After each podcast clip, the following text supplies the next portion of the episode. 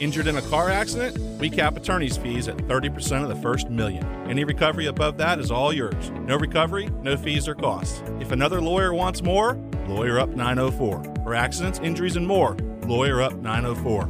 Jacksonville. The sports world keeps spinning and the local conversation continues. Now, Hacker After Dark on 1010XL. And a very good Wednesday evening to you, Jacksonville. It is Hacker After Dark, 1010XL 92.5 FM with Dylan Denmark. The hacker Ryan Green with you. Glad you are with us. Middle of the week. Super Bowl 57 coming up on Sunday. Boy, we are absolutely jam packed tonight up until 10 o'clock. We're going to kick it off in about 20 minutes. DJ Lagway, the commitment, quarterback commitment for the class of 2024 to the University of Florida, a four star on some websites, a five star on other websites, among the top 10 quarterbacks in the country for the class of 2024. He will join us tonight here on Hacker After Dark in about 20 minutes. I'm going to ask DJ Lagway about Billy Napier and their relationship. I'm going to ask, quite frankly, about Jaden Rashada and the trepidation Gator fans have that they don't want the same thing to happen. And DJ will give us his thoughts on all that. Florida fans, I think you'll enjoy the conversation. DJ Lagway, your 2024 top 10 national quarterback commitment is coming up tonight here on Hacker After Dark. Coming up later on in the 8 o'clock hour, we are 33 days away from NFL free agency. And with that, Brad Spielberger, Pro Football Focus, and AboveTheCap.com. Brad is a salary cap guy for Pro Football Focus. It's what he does. We're going to lay a blueprint, an outline, if you will, of what the Jaguars need to do to get under the cap, what they need to do to be able to re sign Arden Key, Evan Engram, Jawaan Taylor, and what, if anything, can be done for maybe Jacksonville to go out and spend some more money this year in free agency.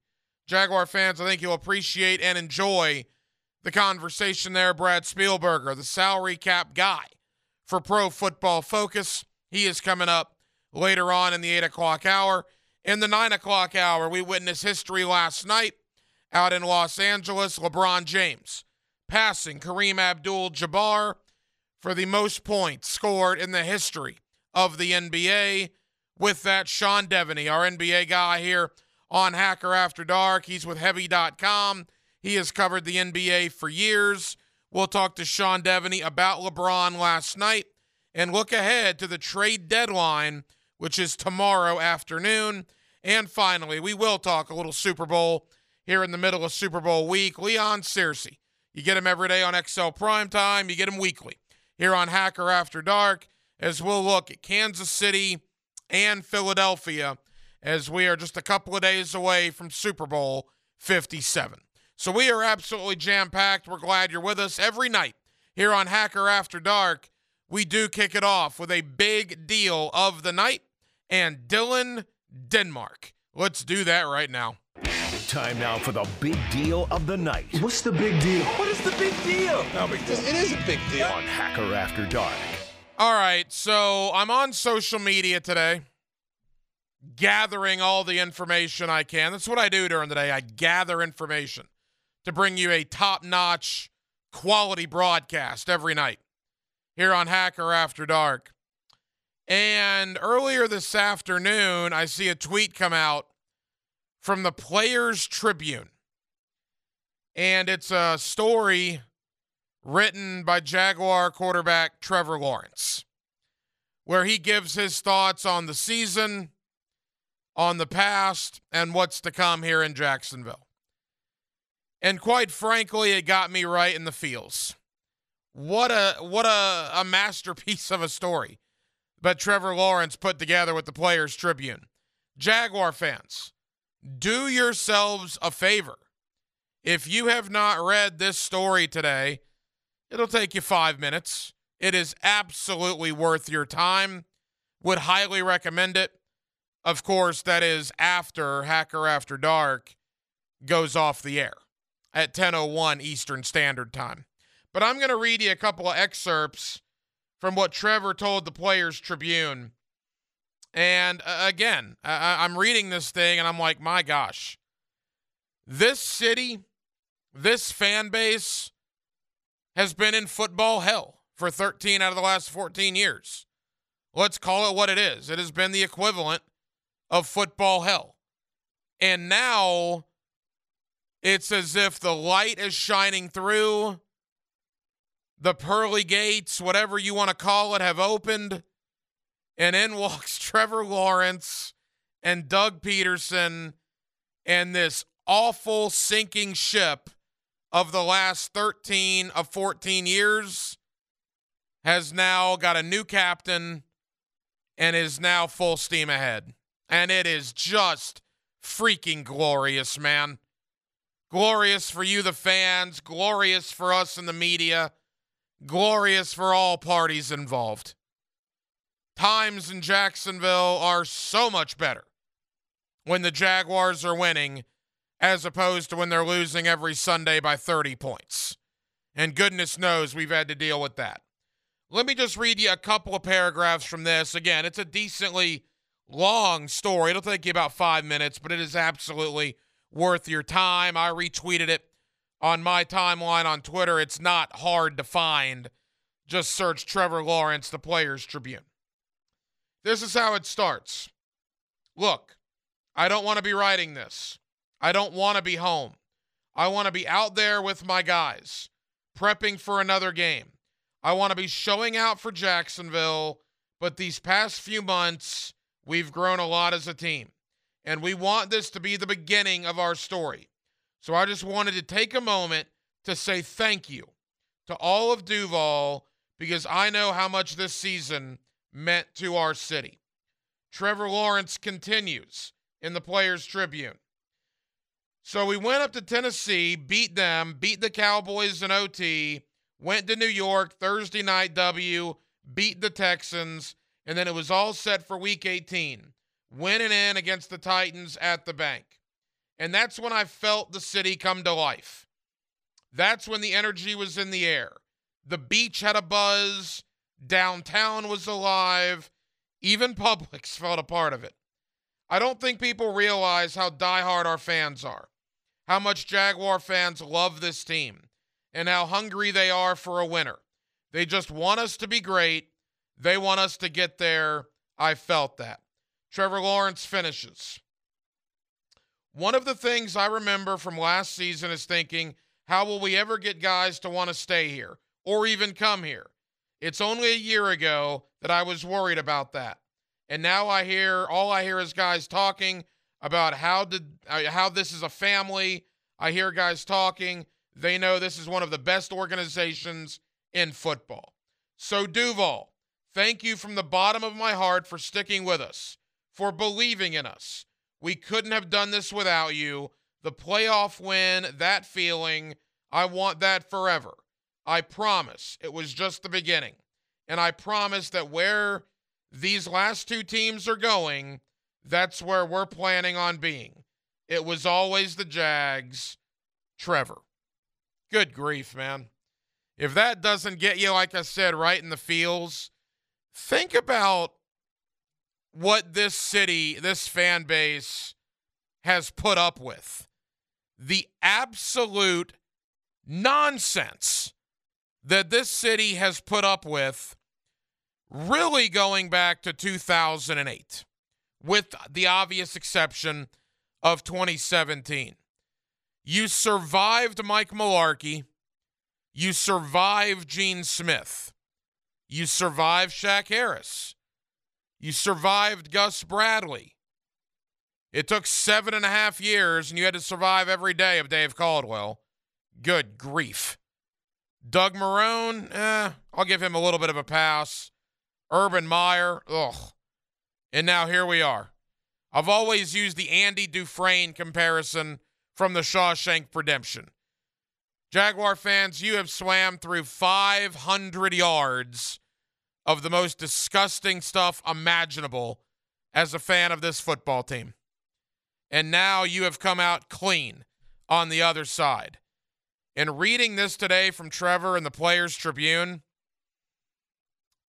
look, I'm not going to tell you how to spend your money. Uh, it, it's your prerogative. But if this doesn't want you to go out, make you want to go out and get tickets, get merchandise, season ticket inquiries, whew, man, the quarterback gets it. The quarterback's got a chip on his shoulder, too. That's in this story as well. You have a quarterback that loves your city. You have a quarterback that loves this franchise. And you got a quarterback that has kept receipts for people that said he wasn't what he was promised. It's by the way, I'm not going to throw stones in a glass house. There was certainly times that I had questioned Trevor. So his rookie year, are you kidding me? 12 touchdowns, 17 picks. Of course you question Trevor. Most of you will say you didn't now. You know as well as I know that's bunk. Last year you were questioning Trevor. Even I would say Halloween this year, clearly that Denver game in London. People were questioning Trevor, myself included. But whatever happened on that plane ride home changed him, man. He became more confident, he had the chip on his shoulder, and he is now just a part of this fan base, this city. And when you read this story, if it doesn't get you unbelievably fired up for what's to come, then I don't know what to tell you. It was awesome. Certainly worth five minutes of your time. Again, Trevor Lawrence, the Players Tribune. I highly, highly recommend it. From one quarterback to another. Again, we'll do plenty on the Jaguars tonight, including Brad Spielberger, Pro Football Focus, their salary cap analyst. He's joining us in about a half an hour to kind of lay an offseason blueprint for what the Jaguars need to do not only to get under the cap, but what they could potentially do as far as re signing guys and maybe making a splash or two in free agency. But coming up next, we'll go from Trevor Lawrence, the future in Jacksonville, to what many believe and who many believe is the future in Gainesville. And that's DJ Lagway, one of the top 10 quarterbacks in the country for the class of 2024. He is committed to the University of Florida I'm going to have DJ Lagway here on Hacker After Dark. We're going to talk Billy Napier. We're going to talk a little Jaden Rashada. What was it about Florida that led Lagway there? What is he doing in recruiting to help Florida's class in 2024, which, by the way, currently sits in the top five in America? And what are his thoughts on coming to Florida and playing in front of you, the Gator Nation? DJ Lagway out in the state of Texas. He's next, Hacker After Dark, on a Wednesday night in Jacksonville, Florida, and we are glad you are with us. Brought to you by the accident attorneys at Farah and Farah. Back here on 1010XL and 92.5 FM in the city of Jacksonville, we are glad you are with us. The college football world never stops spinning. Of course, the Florida Gators always at the forefront of our minds. And come 2024, one of the main components to that will be quarterback DJ Lagway from the state of Texas. DJ joins us here tonight on 1010XL. DJ, how you doing, man? I'm doing good. How about yourself? DJ, we're good, buddy. Thank you for the time. And how good does that feel? It's been a couple of months now, but when you say future Florida Gator, DJ Lagway, that has a nice ring to it, does it not? yes, sir. Most definitely. Yes, sir. What was it, DJ, about Billy Napier and the University of Florida that led you to that decision? Just really the way he uh, runs his program. You know, I mean, I like the way he does things, and I just I'm, I can not wait to get in there and learn from him and just continue to develop as a quarterback. You know, obviously, you could have gone to a lot of different schools. There were a lot of schools that were after you for years and years and years. What was the recruiting process like for you? it's, it was it was a, I had a good recruiting process. You know what I mean? Just getting to meet a lot of people, just talking to different coaches. You know what I mean? People that I've seen on TV, getting to meet them in person. It was real. It's been real fun. You know, obviously, and I'm sure you know this, with as many times as you've visited the University of Florida, even here in the Jacksonville area, people are fired up about DJ Lagway and seeing what you're doing on social media, helping recruit for the Gators. The 2024 class is already, I think, a top three class overall nationally. I mean, are you aware of what Gator Nation thinks about you and how excited they are for your arrival? Oh yes, sir. Most definitely. I'm just blessed and fortunate to be around the top fan base in the country. You know what I mean? Because, but like, I'm just excited to whenever I get to campus. You know, I mean, just get to work and just get Florida back to where it used to be. DJ Lagway, quarterback uh, commit for the University of Florida, part of the 2024 Florida recruiting class. DJ, your father played college football. I mean, how how did he help you in the recruiting process? What kind of guidance did he give you during this time? He gave me a lot of guidance. You know, I mean, just trying to help me read through the lines with people because people will tell you anything, especially in the recruiting process, and just really figuring out who's really truly that truly cares for you. You know, what I mean, and truly wants the best interest for you. DJ Lagway here with us now. The new Florida football facility, all the excitement that Billy Napier has brought to this program. DJ, Gator fans get to see Billy Napier from afar, right? They hear him at press conferences, hear him speaking to Gator clubs, but they don't get the one on one contact with Billy Napier like you do. For Gator fans here in Jacksonville listening tonight, what type of guy is Coach Napier? What do you like about him? He's the same guy y'all see on uh, TV. You know, I mean, he's really down to earth, down to earth guy, but really to keep it straight up with you. You know what I mean? I feel like he's a he's a, a faith driven man. You know what I mean? I just can't wait to get up there and learn from him and learn on and off the field from him. And you know this because I see you doing it on social media. When a big time quarterback like yourself commits to a program, you kind of become the guy, the centerpiece of that recruiting process. And you seem to be embracing that, man. You're on Twitter every day talking to your fellow 2024 um, prospects, the best players in the country. I mean, you welcome it, it appears, that role of really helping Florida recruit to have a top class next season. Uh, what, what about that do you enjoy doing? Know, I just enjoy building relationship with the guys, you know what I mean? Because one day they could be my future teammates, you know what I mean? And one day, you know, if they don't come to Florida, you know, you know, the transfer portal people can just move around. So I feel like if they don't have a like it where they at, they could just probably come to Florida and just already have a great relationship with them. But I feel like just really building relationships is huge for me. Couple of more for DJ Lagway. DJ, for Gator fans listening tonight that know the name, they know about you, but maybe they haven't seen your film, haven't seen you play live, certainly. What type of quarterback is DJ Lagway? What are the Florida Gator fans going to see you, when you are in an orange and blue uniform?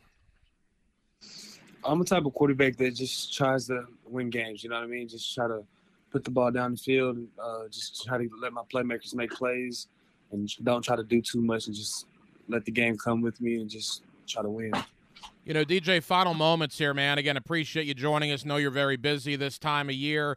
Uh, you you look at everything going on around the University of Florida, and certainly the Jaden Rashada situation did not end the way that everybody would have hoped that it would have ended. And some Gator fans are, you know, have a little trepidation, I guess, because of what happened with Rashada. And, and I don't want you to necessarily have to speak on that, but you know, you are based on every interview I've seen, you're 100% in with the Florida Gators. I mean, that's that's what you appear to be right now. Is that still the case? Is your recruiting process, you know, shut down? Are you still looking? What's your thought on all that? Oh yes, sir. I'm 100% locked in with Florida Gators. You know what I mean? I'm just really, I just can't wait to get down there just get to work. That's uh, my biggest thing. Really, just finish up at high school, try to go win a state championship here, and then.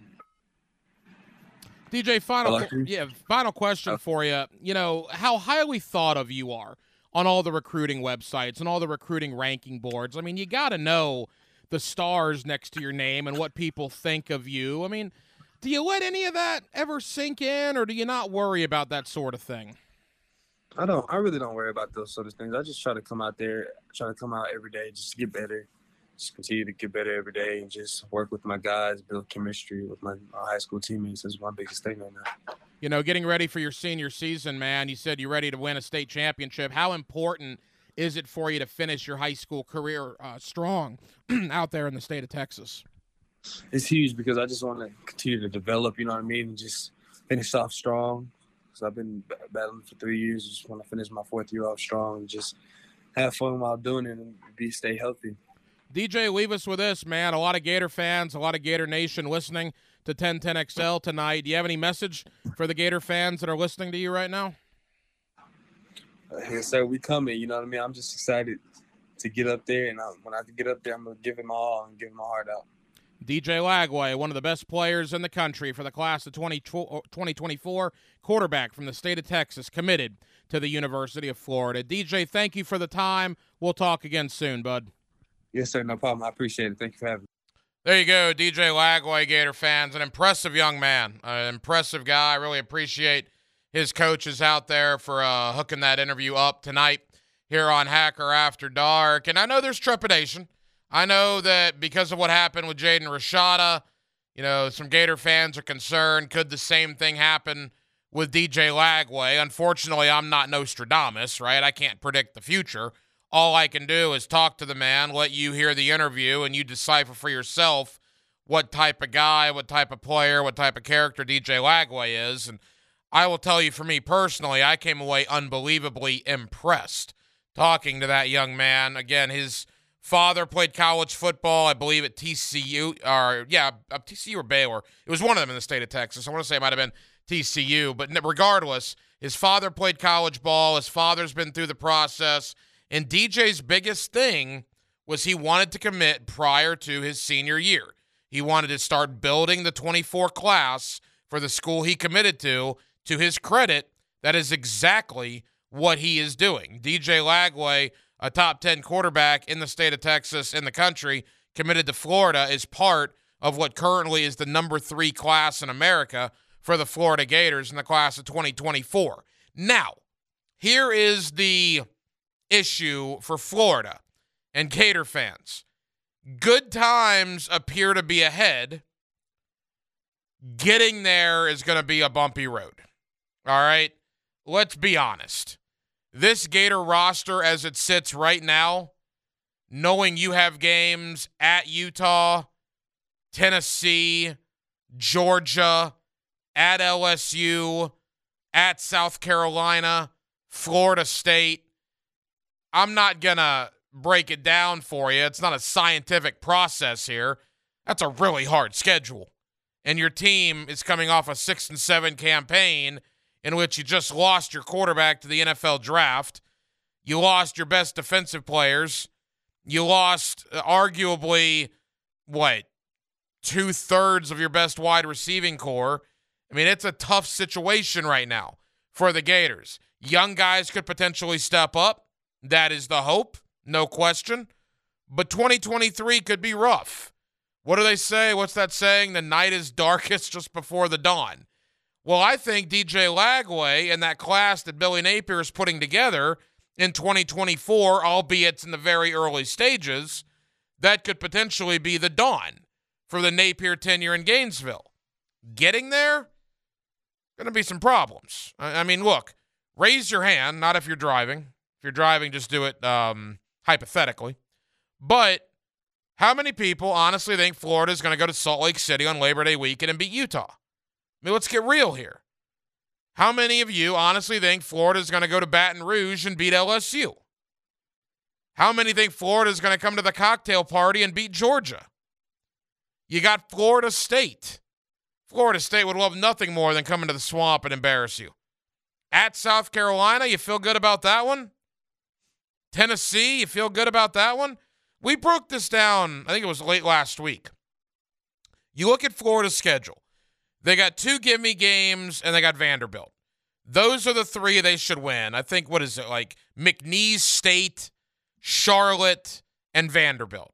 I know Vandy beat you last year, but come on. If you can't beat Vanderbilt in the swamp, then there's no point in even having this conversation.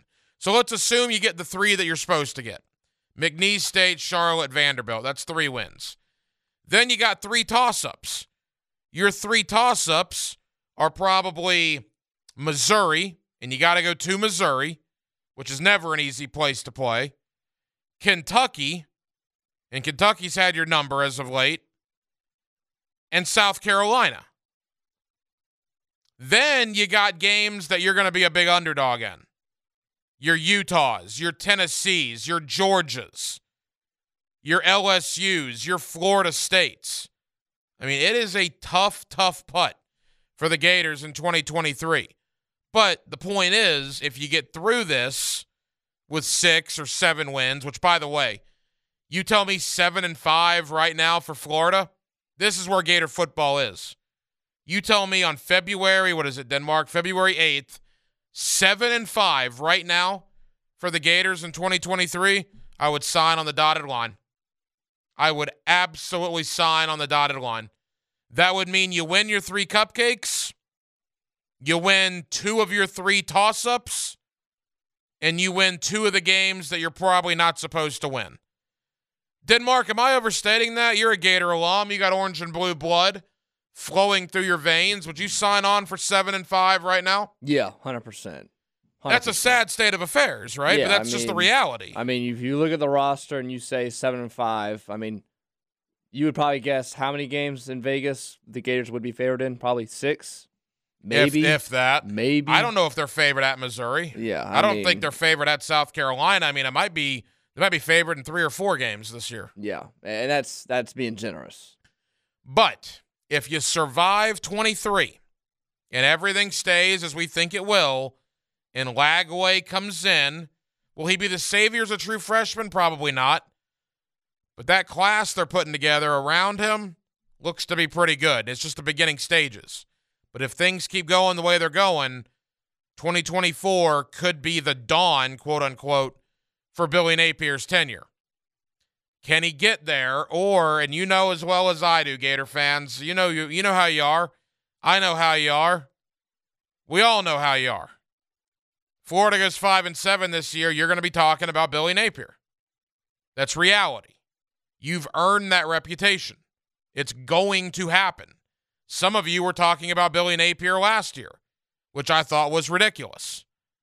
But if he does win six or fewer games in 2023, you know what's going to happen. There'll be firebillynapier.com if there's not already. There'll be this isn't the guy. This is Jim McElwain 2.0. Who knows what some of will come up with? Stay the course, man. Stay the course. And if you get through 2023, I got a feeling things might be a little bit brighter on the other side. 641 1010 is the phone number. If you want to get involved on the phone line or on the text line, you are more than welcome to do so. As always, Jacksonville, we are streaming for your viewing pleasure. We're on Twitter tonight at 1010XL on Twitter. You can watch Hacker After Dark there until 10 o'clock. Likewise on YouTube. Just search 1010XL on YouTube. You'll see Hacker After Dark there as well until 10 o'clock this evening. With Dylan Denmark, the Hacker Ryan Green with you. Coming up next, back into the world of the Jacksonville Jaguars. Free agency, 33 days away. Let's lay a blueprint out. The, the Jaguars currently sit $32 million over the cap. That's the projection. What do they need to do to get under that? What do they need to do to be able to re sign Arden Key, re sign Evan Engram, re sign Jawaan Taylor? What do they need to do to maybe make a splash or two outside of the building to bring in guys to Jacksonville for the second year in a row? We'll talk about all of that. Brad Spielberger, Pro Football Focus, and AboveTheCap.com. He is the PFF salary cap analyst, and he is next. Hacker After Dark on a Wednesday here on 1010XL and 92.5 FM. Back here on 1010XL and 92.5 FM in the city of Jacksonville, we are glad you are with us. Boy, the Super Bowl is on the horizon, and after that, all eyes will look towards free agency Monday, March the 13th. The Jaguars have a lot of questions and not a lot of time to answer them. About five weeks or so away from some serious decisions being made here in Duval County. With that, Brad Spielberger of Pro Football Focus and Over the Cap com. It's what he does, man. He knows the salary cap, and we love having him on here on 1010XL in Jacksonville. Brad, it's been a while, man. How are you? I'm doing great. Thanks for having me back. How you doing? Hey, Brad, we're good. Always appreciate the time. And look, you're a busy man 365 days of the year, but about a month out from free agency, that certainly gets amped up for you a little bit. Uh, the Jaguars a year ago had, to me, what might be one of the great free agent hauls in franchise history. Brad, just a quick review, man. The free agents the Jaguars brought in a year ago, and your thoughts on how those guys performed. Yeah, you know, they obviously are, are, are, consistently big spenders, and there have, of course, been some unfortunate misses in years past. And I think last year was a great year to bring in some foundational core pieces. Even some of the guys that didn't work out right out of the gate, like a Darious Williams, for example, you finally put him back to outside cornerback where he's more comfortable. And I think you see him play what you expected when you signed him. Um, you know, I, I think a lot of the moves that got panned, obviously, Christian Kirk has been this big narrative, but also Zay Jones's deal, you know, got criticized as well, and he had a big year and kind of took that step that many people, obviously in Jacksonville, thought he could. So, you know, and then the smaller deals, obviously the one-year flyer for Evan Engram looks great. Arden Key, I think, was one that I know I loved and shouted out as a phenomenal signing in the moment, not just now in hindsight that they had a great season. But yeah, it was a really, really good haul for them and, and changes, you know, the trajectory of this team going forward. You know, they spent a lot of money last year, and conventional thinking is you spend a ton of money one year, you're not going to be able to spend a ton of money the next year. And I agree with that. Although Trent Baalke has been praised, Brad, and I'm curious your thoughts. I mean, this is what you do.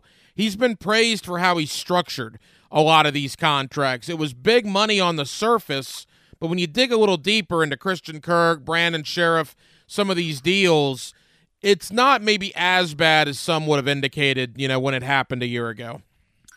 So what they did is they didn't do a ton of front loading with these massive signing bonuses. And so why that matters now when you're talking about maybe spending again, and I do think maybe it's not as big as last year where they set the record, you know, for the most total guarantees and most first year cash ever given to external free agents. But what he did was you can still restructure some of these deals and not to go do, too deep in the cap weeds, but essentially you can push more cap down the line to enable yourself to spend more um, on players this offseason. So yeah, he didn't give these massive signing bonuses that will, you know, hinder their ability to move money around even more. Um, and, and so they can go ahead and do that on their top guys that they believe will be around for the future. Because look, the trend across the NFL the last couple years is when you have that quarterback going into the third year of his rookie contract, which of course is the case for Trevor Lawrence, that has often been the big, big spending window. We saw with the Chargers, the Giants, the Cardinals. You go back years, and every team kind of capitalized on that last rookie year deal before the fifth year option. So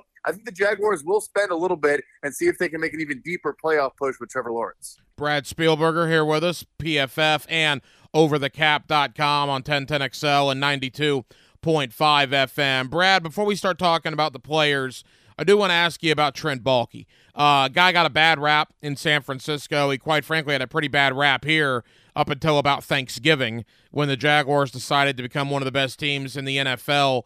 As a guy that has uh, watched Trent Baalke from afar, I'm sure you study general managers maybe a little more than most with what you do with the salary cap. Just an overall thought from you, Brad, on Trent Baalke and the job he's done here in Jacksonville.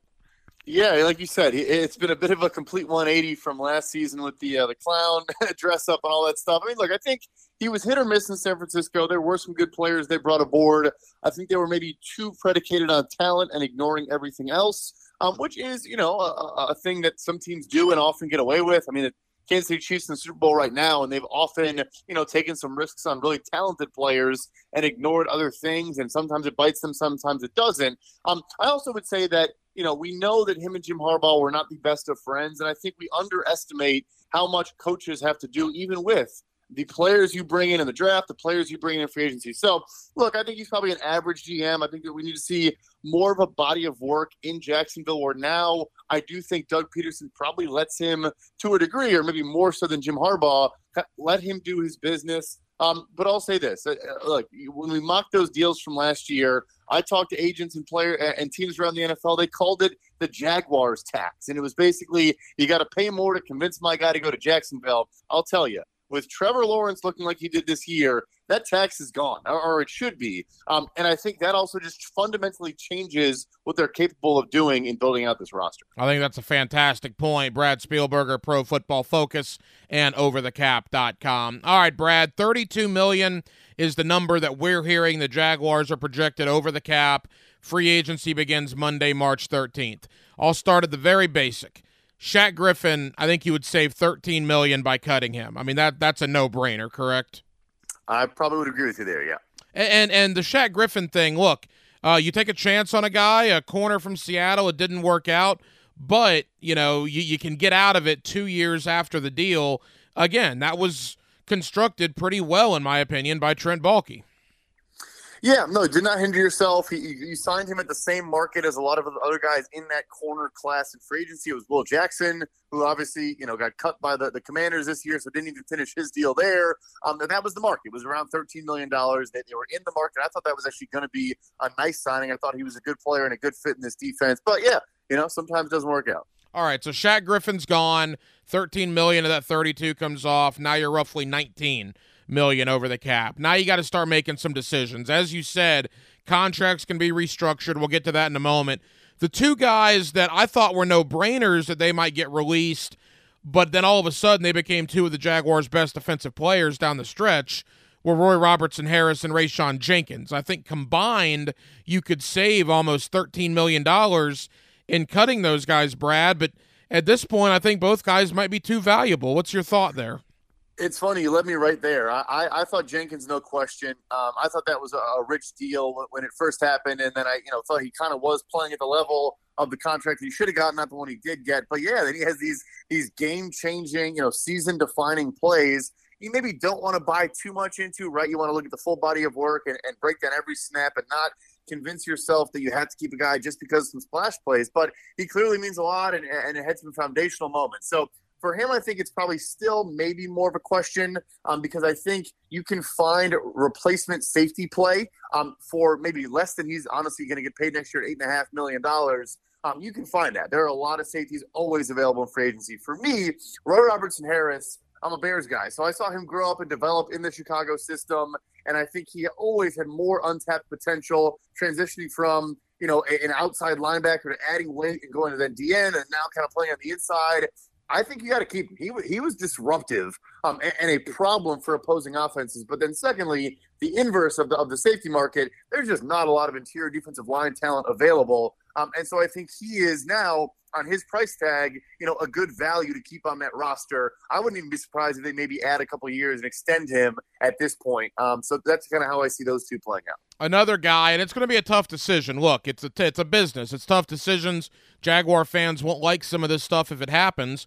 But Jamal Agnew, I think, is going to get paid $5 million next year, roughly. And you would save that against the cap if you release him. With the arrival of Calvin Ridley, I mean, how does Jamal Agnew factor into the offense? As great as he is, on special teams. Brad, could you see that as a potential savings if they were to let Jamal Agnew go?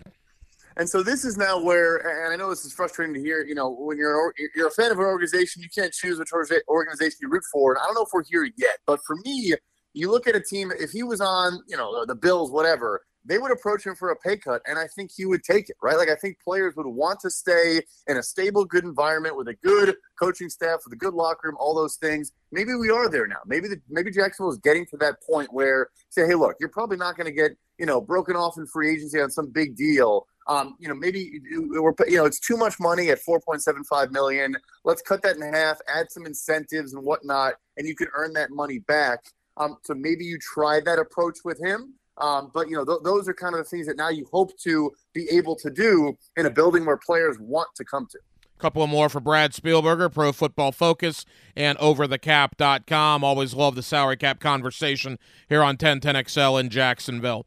All right, the Jaguars have 13 unrestricted free agents. I won't get into all of them, certainly. There's three big ones. We'll begin on Arden Key. You mentioned him earlier, Brad. He did a one year, quote, prove it deal, and I think he did prove it.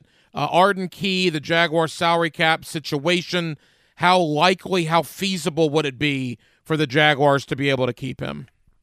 I think they definitely can, and I think they should. I think his inside-outside pass rush flexibility, you know, kicking him on the inside on, on obvious passing situations and third downs, it just adds an element to this defensive line um, and this pass rush unit where now if you have development from Travon Walker, you obviously have Josh Allen, a stud on this team already, um, and, and, it just it just enables you to do more. He's had his back-to-back best seasons in the NFL by a decent margin. I still think there's room for some growth, but I also don't think he's going to break the bank because to me, I, I don't see him becoming some 800, 900 snap guy. Like he's going to be your 500 snap. You know, use him in certain situations. Let him be fresh and kind of you know get after the quarterback when it's most convenient. So I think it's entirely possible. I think I have him projected around eight to ten million dollars per year. Nothing crazy, um, and, and, they do have a lot of flexibility here. Um, I, I, think he is a priority resign for them, no question. Before we get into Evan Engram and Jawaan Taylor, Brad, speak to that flexibility. I mean, I think on paper Christian Kirk counts $30 million against the cap right now.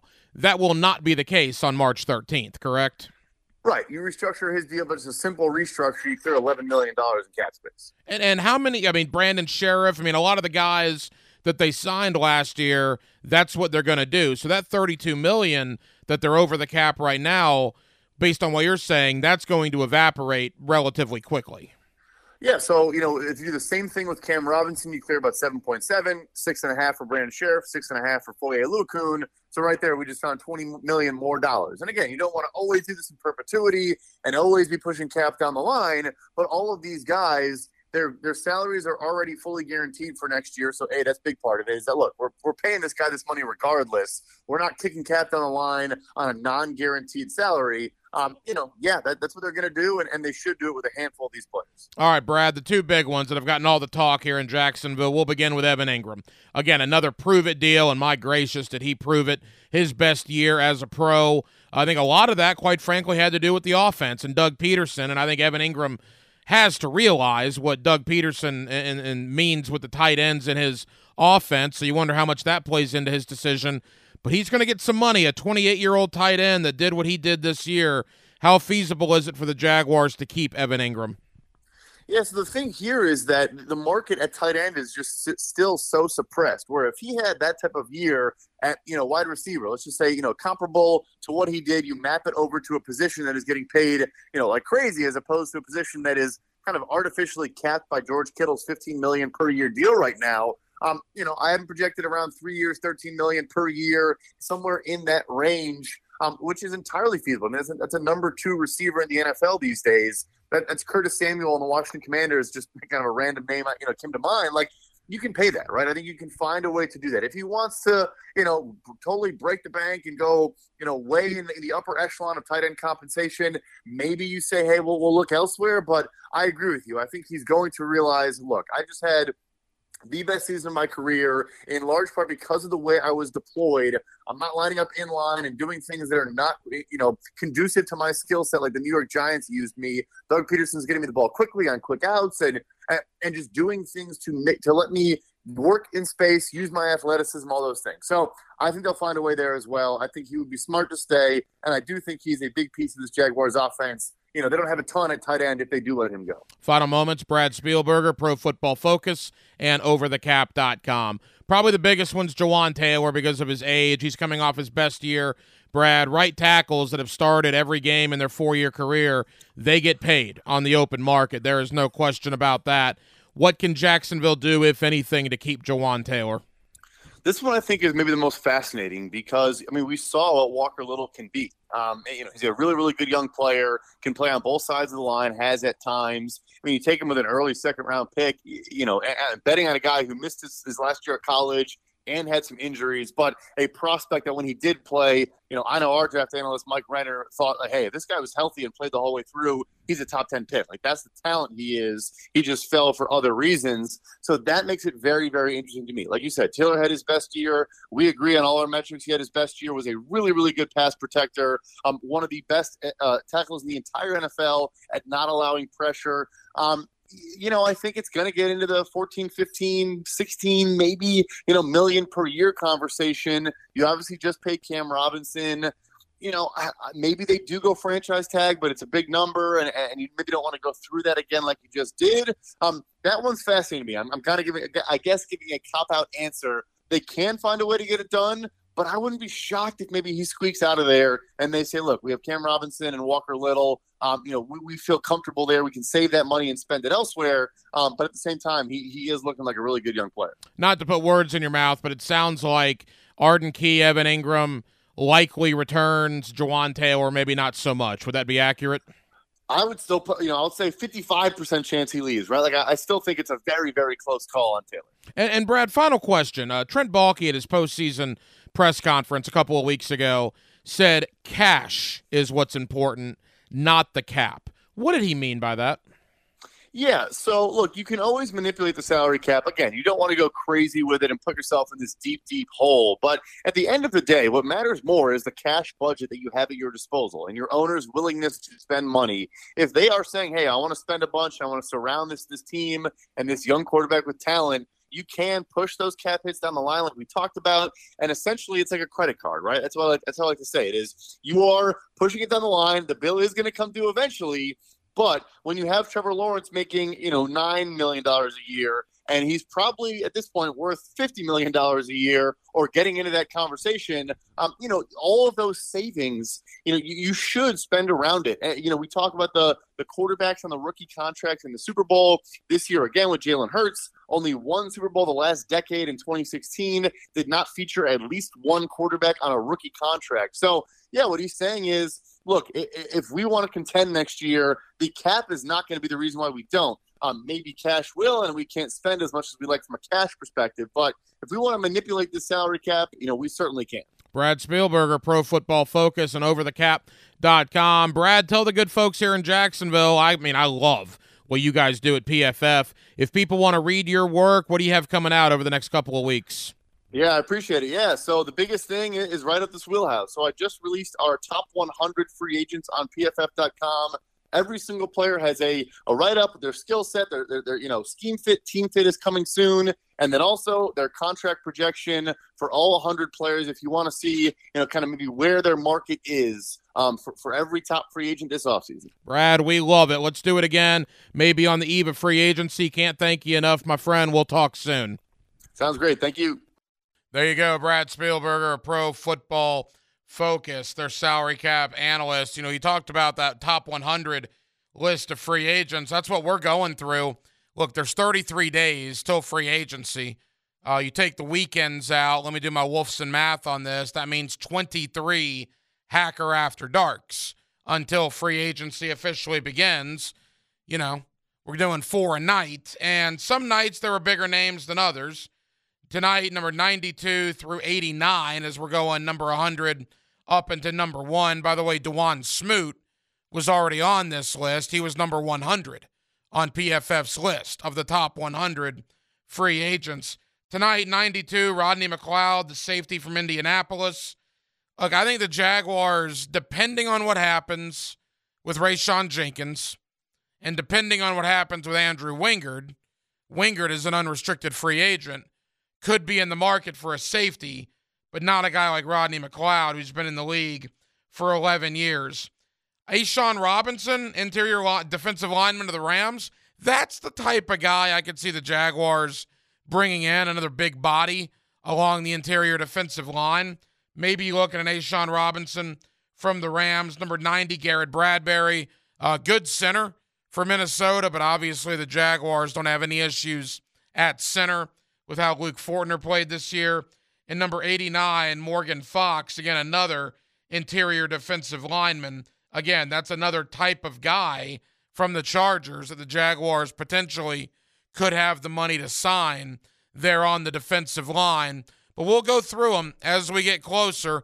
Some names bigger than others, but I'm telling you, the type of free agents the Jaguars are going to sign this year are the likes of Morgan Fox of the Chargers the likes of an A'Shawn Robinson of the Rams. It's not going to be the big splash guy. It's going to be position of need and guy we can afford based on where they are with the salary cap. One hour down, one hour to go. Jacksonville, we're with you till 10 o'clock. We're glad you're with us. Coming up next, let's talk a little LeBron James. It was quite the scene last night in Los Angeles. We'll talk LeBron breaking Kareem Abdul Jabbar's record for the most points scored in the history of the NBA. Sean Deveney, our NBA guy with Heavy.com, he is also about 15 minutes away. A Wednesday night edition of Hacker After Dark, and we're glad you're with us right here on 1010XL and 92.5 FM.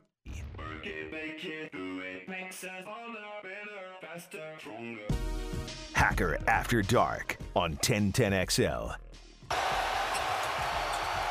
Coming to the end of the third quarter. LeBron James, a shot at history. And there it is! LeBron stands alone! The NBA's all-time scoring record now belongs to LeBron James.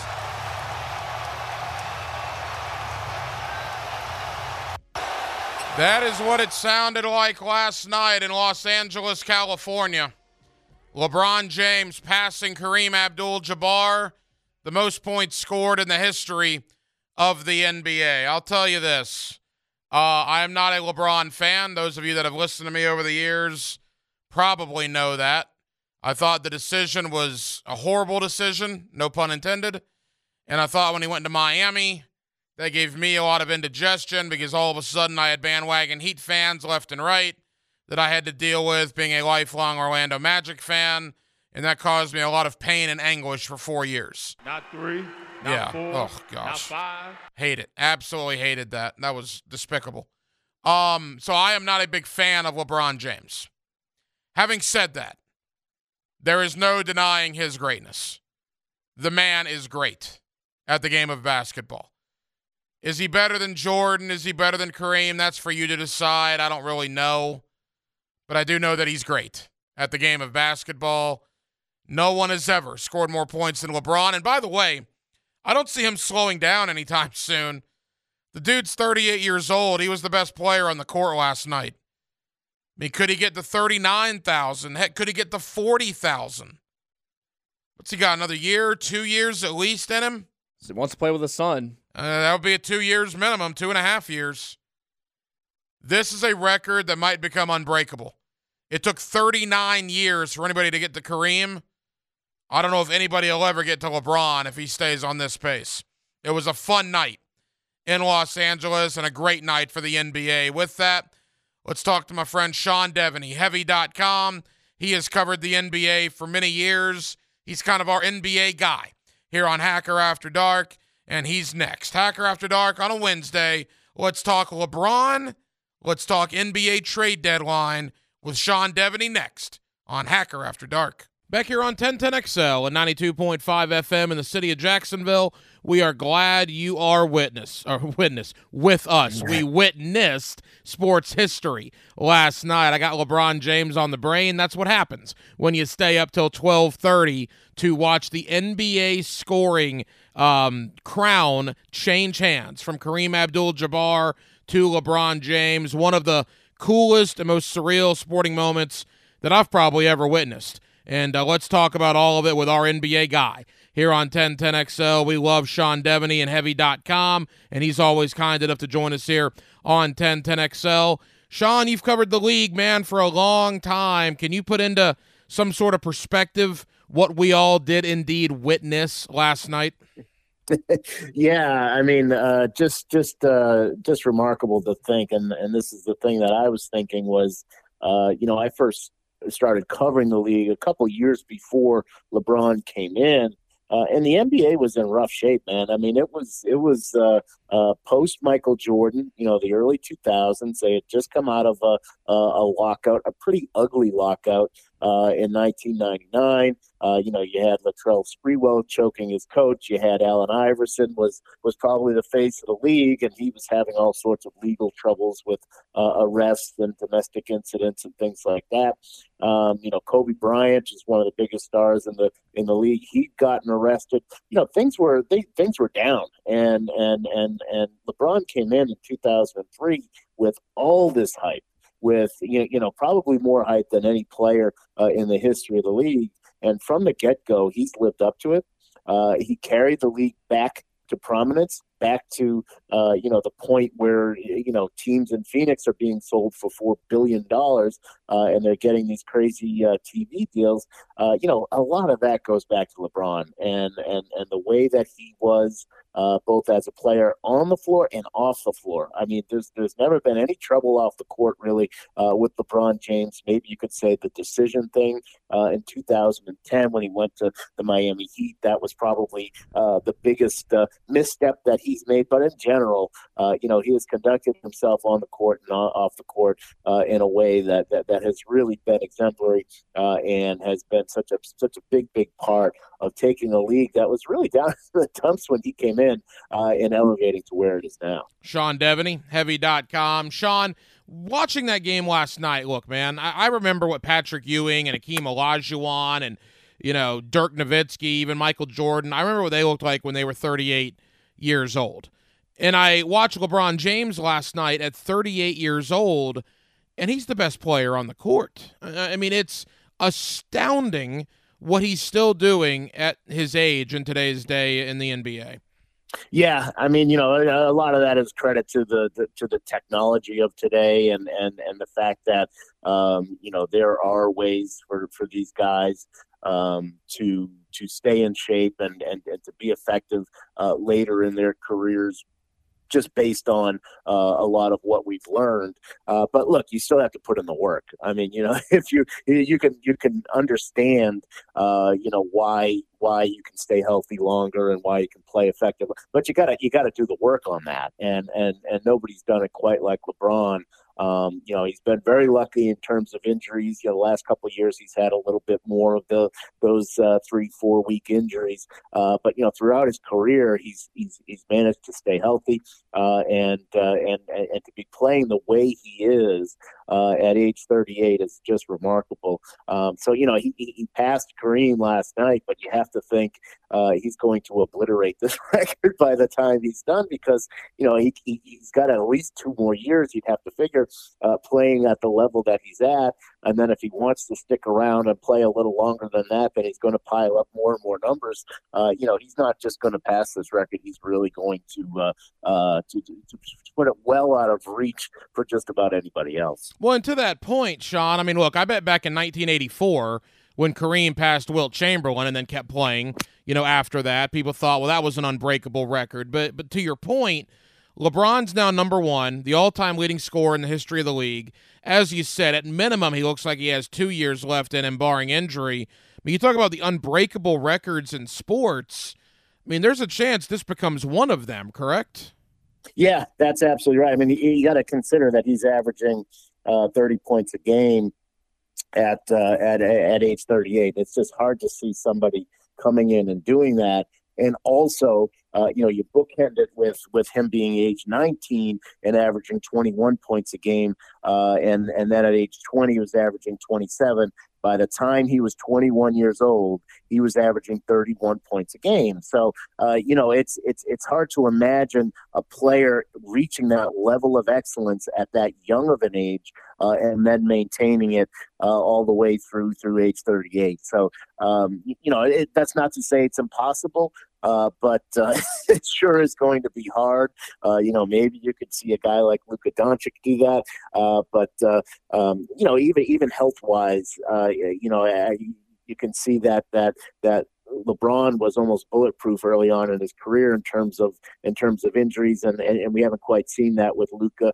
Um, you know, you can go right down the list and and and see other guys you could maybe see potentially uh, challenging this this record, uh, but you can find plenty of reasons why uh, it's it's it's really going to be uh, nearly impossible. Talking NBA with Sean Deveney of Heavy.com here on 1010XL in Jacksonville. Sean, I want to get to the trade deadline, a couple of more issues as well, but the last thought about last night's festivities. Look, it was weird. It was a Tuesday night. They're playing mm-hmm. Oklahoma City. I mean, certainly not a big rivalry or anything like that.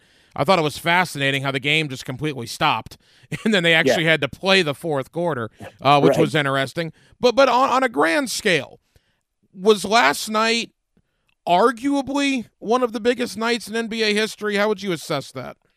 Yeah, I think so. You know, I really do think so. That that uh, you know, I, I, I, I, the last thing that happened that was sort of of that uh, of that level was uh, was I think Kobe Bryant's final game in, in 2016, where where everybody was paying attention and everybody was watching. It didn't matter uh, you know, what day of the week it was. Uh, you know, you just knew you were watching something special.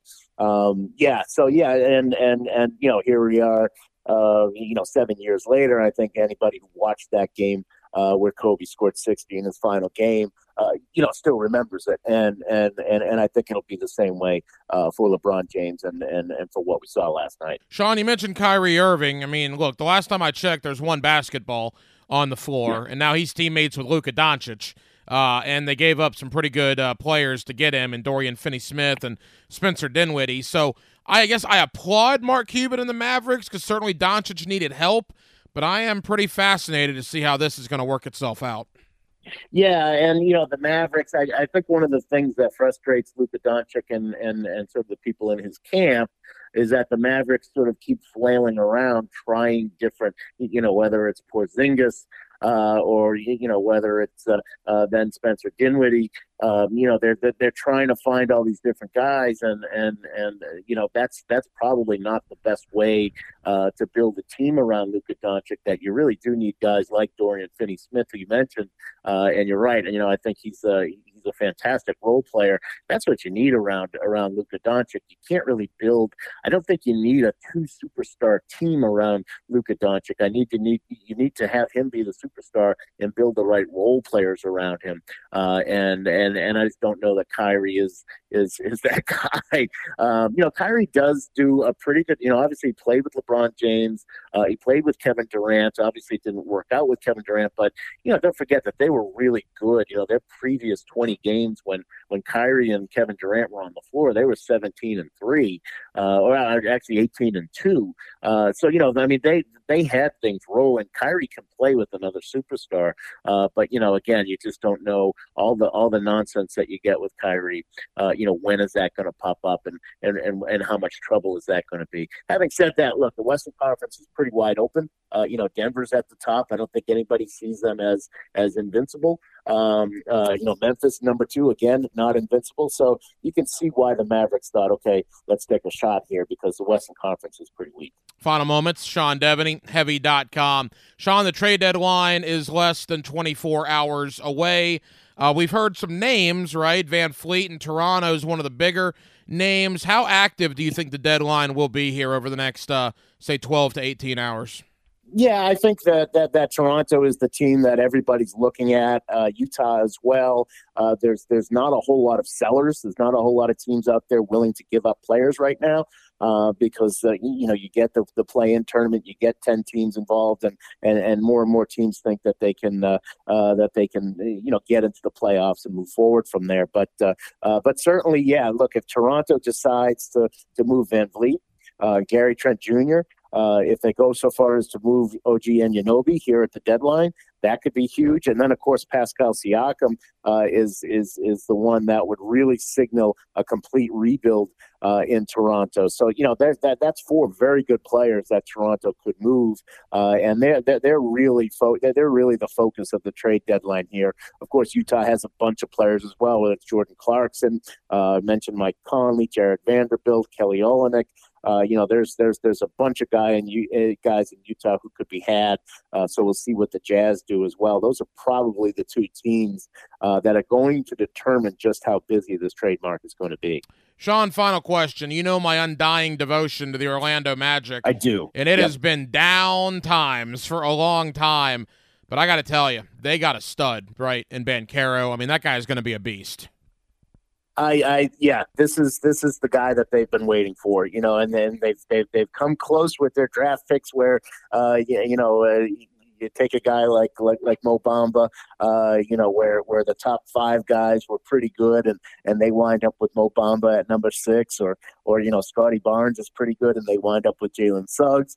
Uh, you know, they've just kind of just missed, but but but you know, with, with Banchero, it seems like they've they've got it right. With Franz Wagner, uh, certainly it looks like they've got it right. Uh, certainly some holes in that in that uh, in that lineup. I'm interested to see what happens with Jonathan Isaac. You know, is he a guy who can build up some value and maybe have uh, some off-season trade value?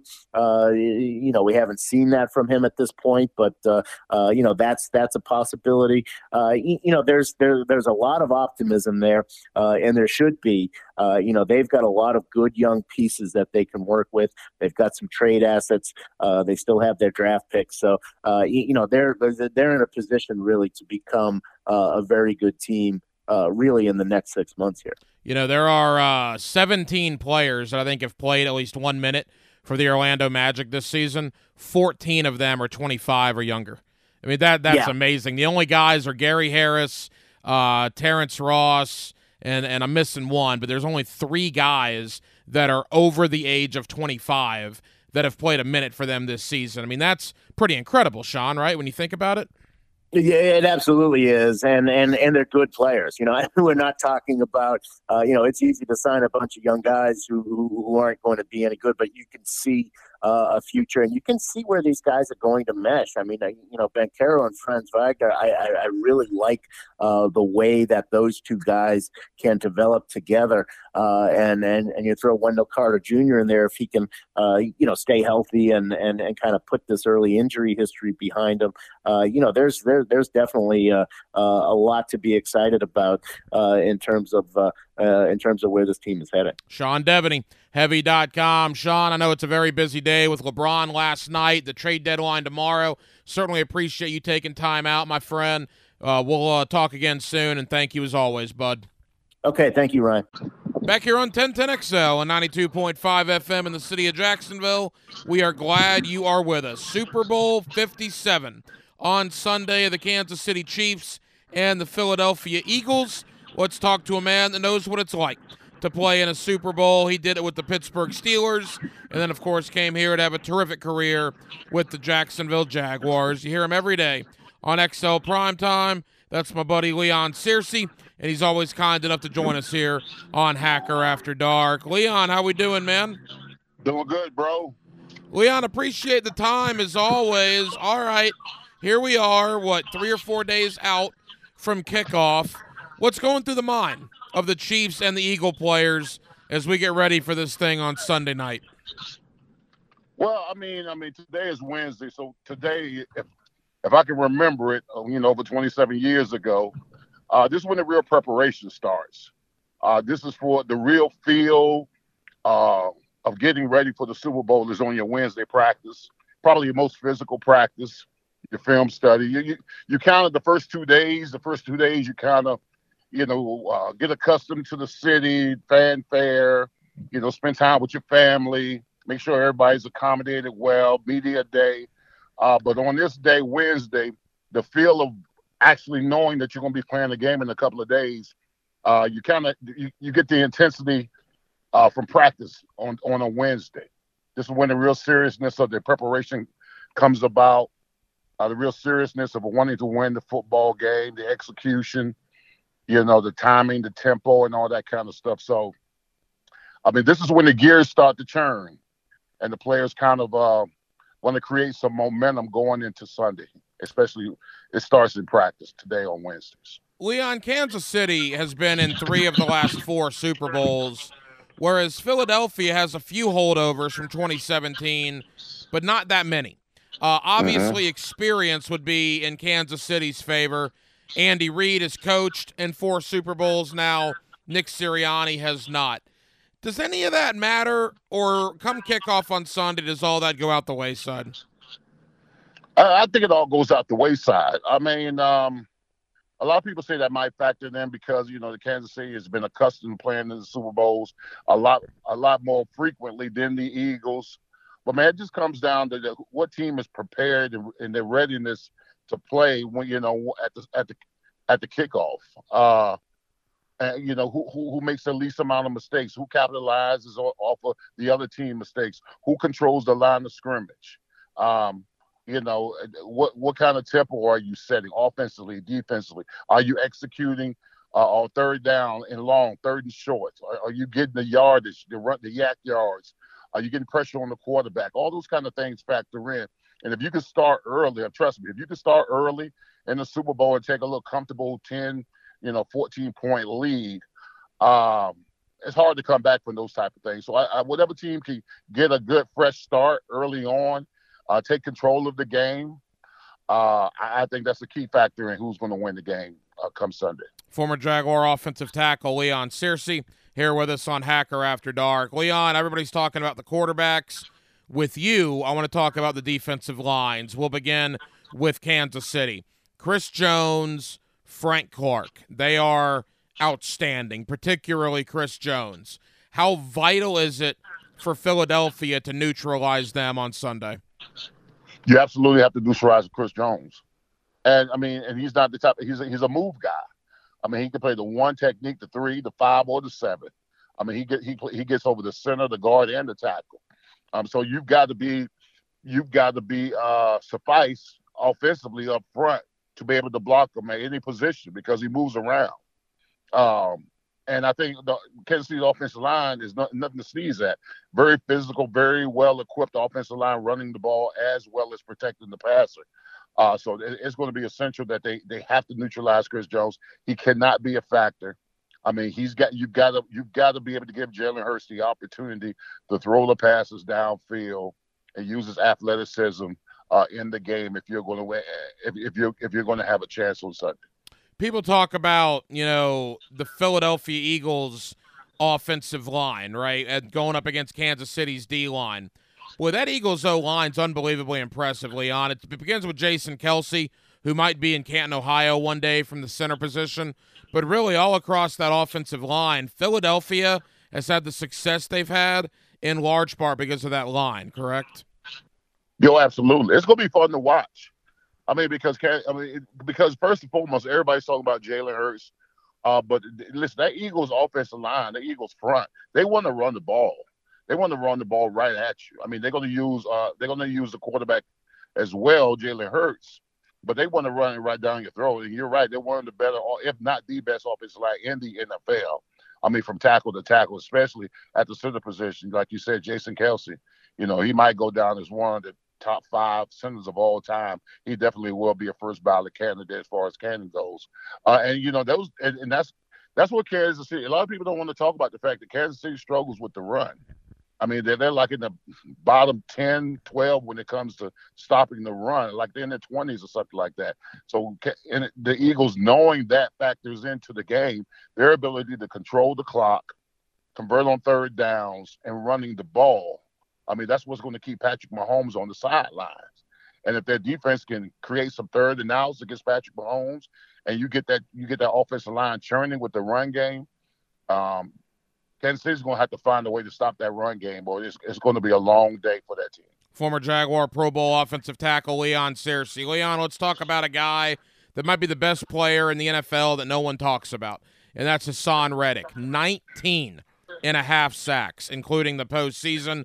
He has been unbelievable. And really, that entire Eagles front four, I think all four starters have double digit sacks this year. It starts with Haason Reddick if you're Andy Reid, if you're Patrick Mahomes, if you're the Chiefs offense, what do you do about stopping those guys? Well, I mean, sometimes, I mean, in order to keep Patrick Mahomes clean, you're going to have to match protect on a, couple of occasions. What I mean by match protection, you might have to leave the tight end. And on some on, on some situations, you might have to move the back over to his side, whether he's going to be on the right or the left side. You're going to have to chip him you're to have to cut him. You got to. I mean, you've got to keep him off his game. I mean, he he he's long, he's fast, and he's physical. He turns the corner. He uses his hands real well. He's got a nice little spin move, double move, one arm bar move. All those things are going to factor in as far as the offensive line's ability to stop him. So if, if you're if you're Andy Reid and you're knowing that we're, we're Reddick, you know, having all those sacks that he had in the regular season, you you've got to make sure that he does not disrupt does not disrupt your offense.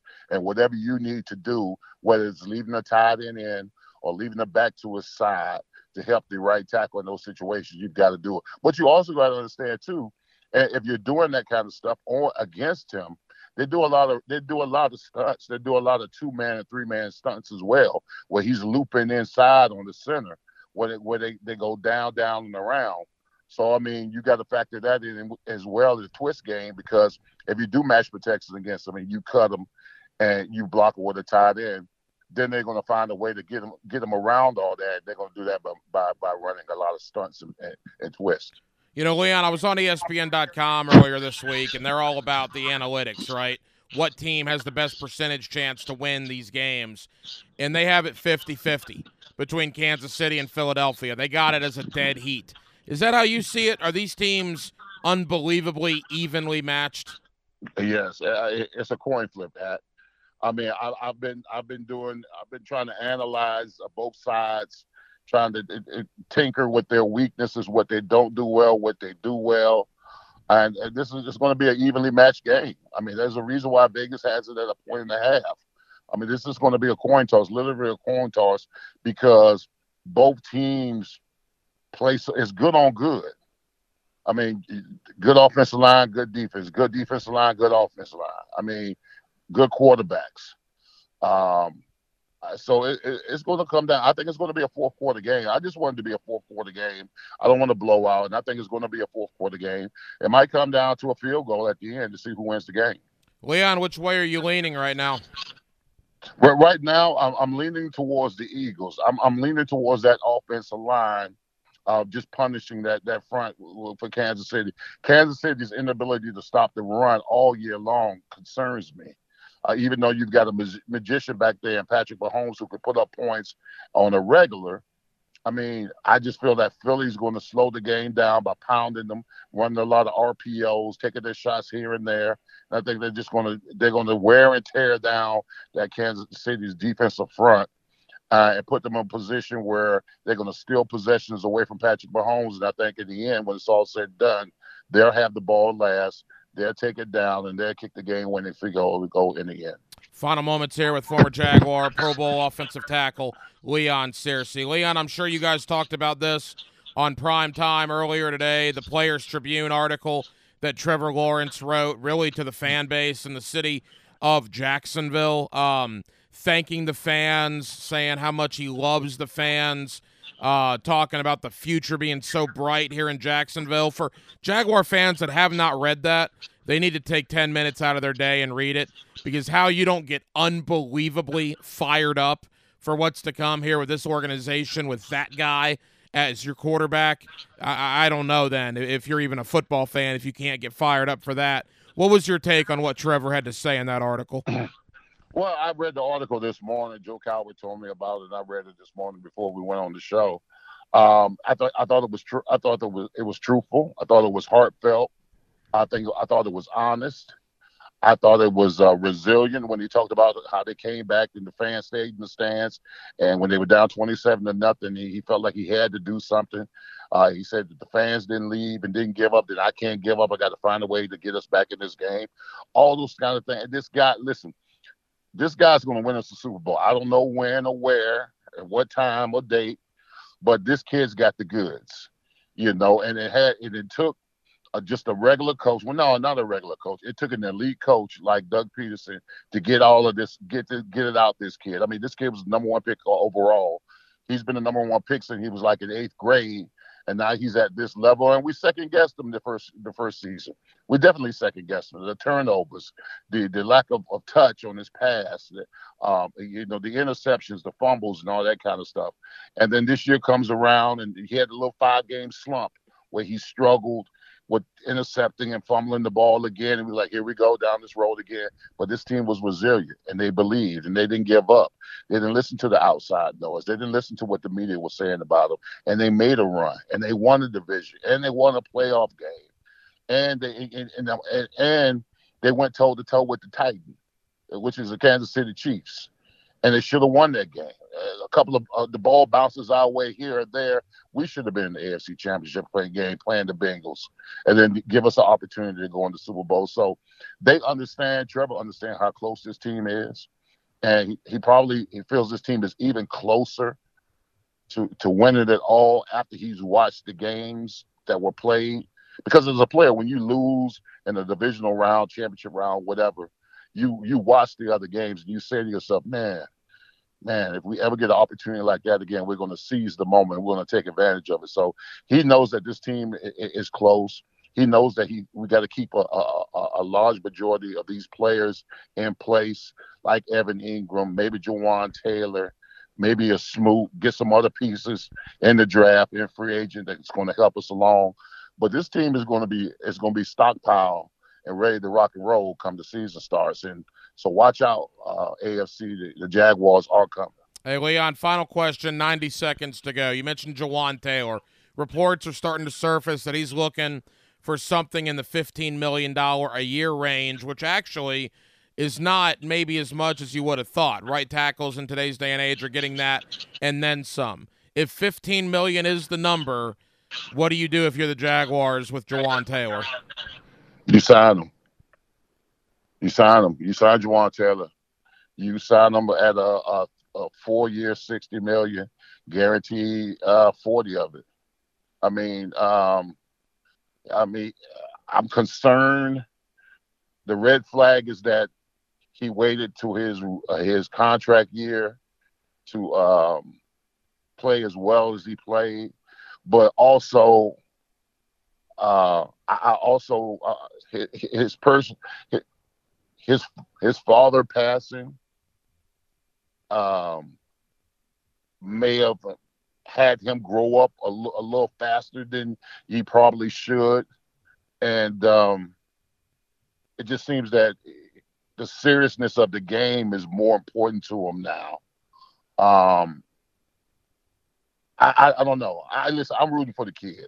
I, am rooting for the kid. Whether I mean whether the Jaguars keep him or if he goes somewhere else, but I think he had a solid game. I think he's a solid right tackle, especially his, especially his pass protecting game. He's got to be one of the in the as far as grades go. He's got to be uh, one of the best when it comes to pass protection. A little concerned about his run blocking ability at times. You know, has a tendency to stand up st- straight up and down and doesn't come off the ball as low and as physical as I would like but I'm I'm rooting for the kid. Uh, I rooted for him his rookie year when he had an outstanding season, uh, and I rooted rooted for him this year because he he he was, in my opinion, uh, probably uh, the best offensive lineman on the team this year, in my opinion.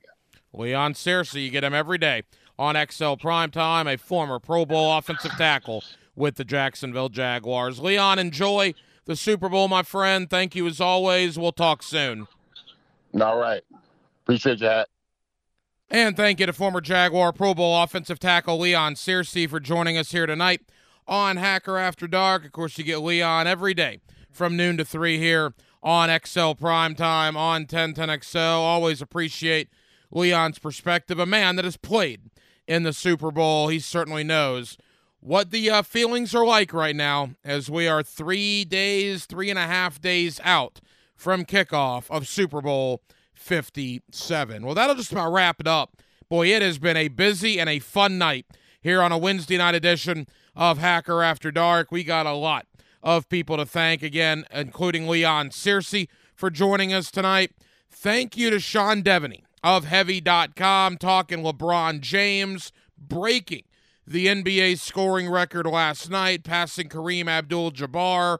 What a night it was out in Los Angeles, not only for the Lakers not only for LeBron, but really for the entire NBA. And you got the trade deadline coming up tomorrow afternoon.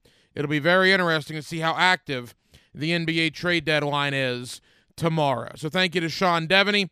Also, thank you to Brad Spielberger of Pro Football Focus and OverTheCap.com.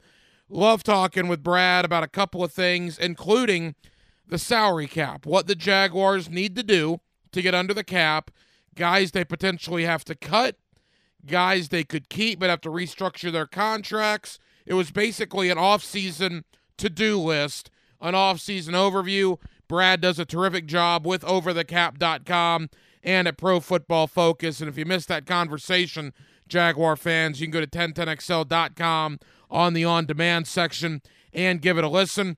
And thank you in hour number one to DJ Lagway joining us tonight here on Hacker After Dark. Five star quarterback for the class of 2024 from the state of Texas, committed to Billy Napier and the University of Florida.